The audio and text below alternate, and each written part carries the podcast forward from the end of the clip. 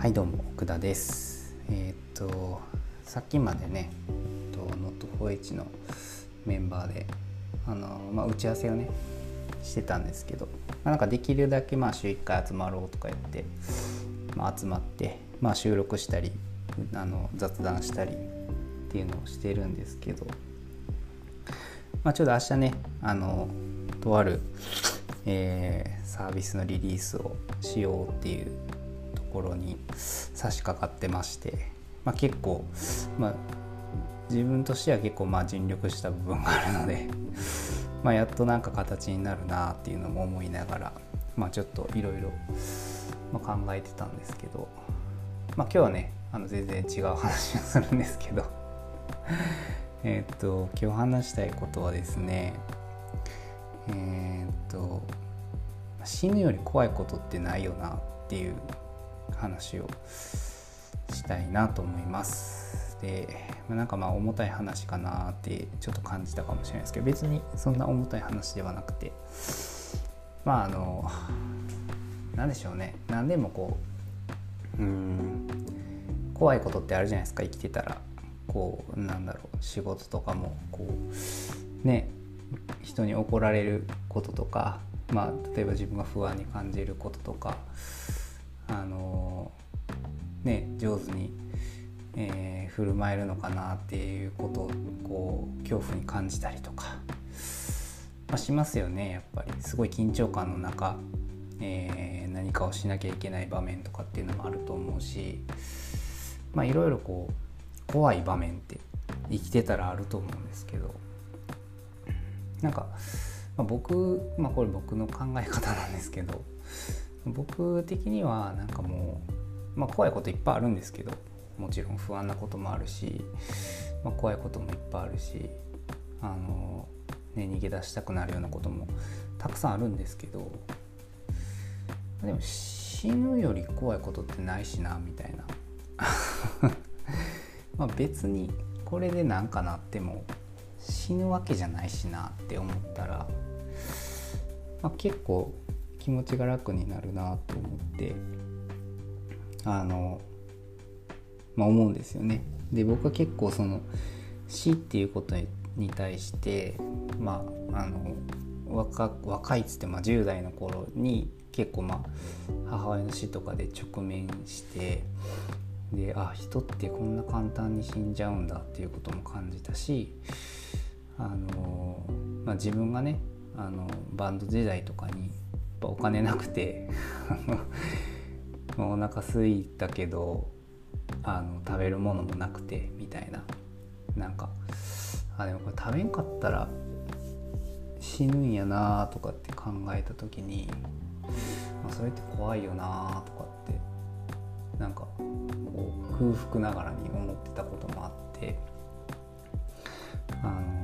そういう別に死ぬまでいかないですよ。そんなあの餓死するまではいかないですけど。あの何でしょうね。結構ギリギリのとこであの生きてきた部分もあって、まあ、そんな人によってはねもっと辛い体験をもっと辛い体験を してる方も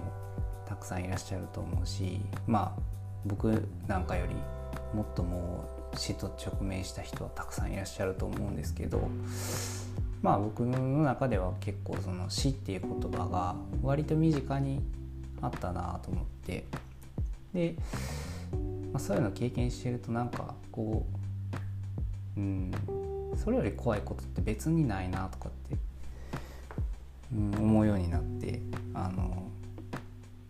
何でしょうね。こう思い切りがつくというか、まあ、別にこれ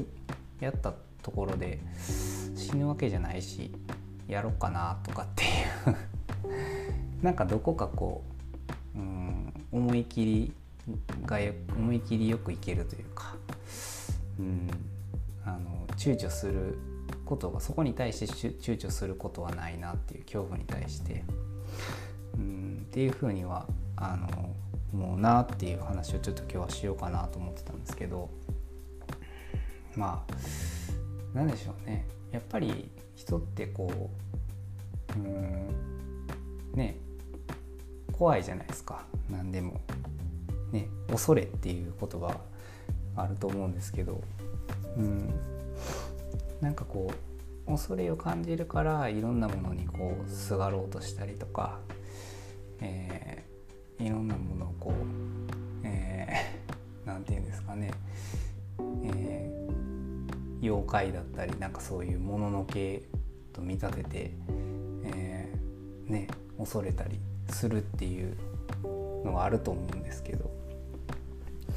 まあ結局ね恐れとずっと向き合ってきた生き物なんかなっていうまあ動物もそうなんかもしれないですけどね。恐怖っていうことが結構こう生きる上ではあのつきものなんだなっていうふうに思うんですけど。まあね人間って、まあ、今のこの現代であれば死と直面することってやっぱり結構少ないなっていうふうに、うん、思うんであのまあだからといって死と直面してくださいって話ではなくて まあ考え方をねなんかもうちょっと楽にしてあげたらあの勇気も出ますよっていう話に近いかなと思うんですけどやっぱり死ぬより怖いことって、まあ、僕はないんちゃうかなと思いますしあのいやもちろんねもっと怖いことあるかもしれないですけどねあのもしかしたらあの生きることの方がもしかしたら死ぬことより怖いことなんかもしれないですけどまあでもあの生きていく上ではあの生きていくっていうことに対しては一番怖いことは死なんじゃないかなっていうふうに思うので、うん、生きてる間は、えー、まあそれより怖いことってもしかしたらないんちゃうかなっていうふうにまあ思ったっていうお話です。それではバイバイ。